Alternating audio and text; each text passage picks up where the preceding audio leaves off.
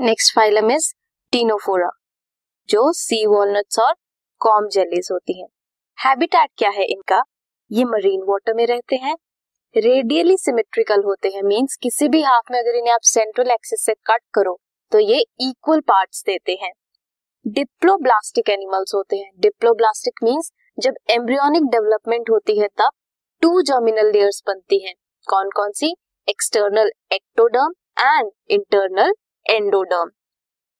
Tissue level of organisation है।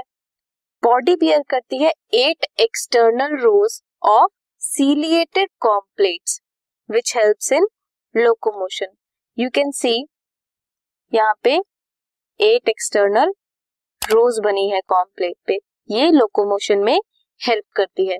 Digestion की बात करें then digestion is both intracellular as well as extracellular bioluminescence property होती है इनकी मींस ये एमिट करते हैं लाइट सेक्सेस सेपरेट नहीं होते, एक ही ऑर्गेनिज्म में या एक ही एनिमल में दोनों सेक्स फीमेल और मेल प्रेजेंट होते हैं, इसलिए इन्हें मोनोशियस कहते हैं.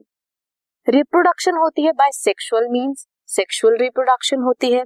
Fertilisation is external and indirect development होती है मींस लार्वल स्टेज आती है बिफोर अडल्ट स्टेज इसके एग्जाम्पल्स है pleurobrachia and ctenoplana this podcast is brought you by Hubhopper Shiksha Abhiyan अगर आपको ये पॉडकास्ट पसंद आया तो प्लीज़ लाइक शेयर और सब्सक्राइब करें और वीडियो क्लासेस के लिए शिक्षा अभियान के यूट्यूब चैनल पर जाएँ।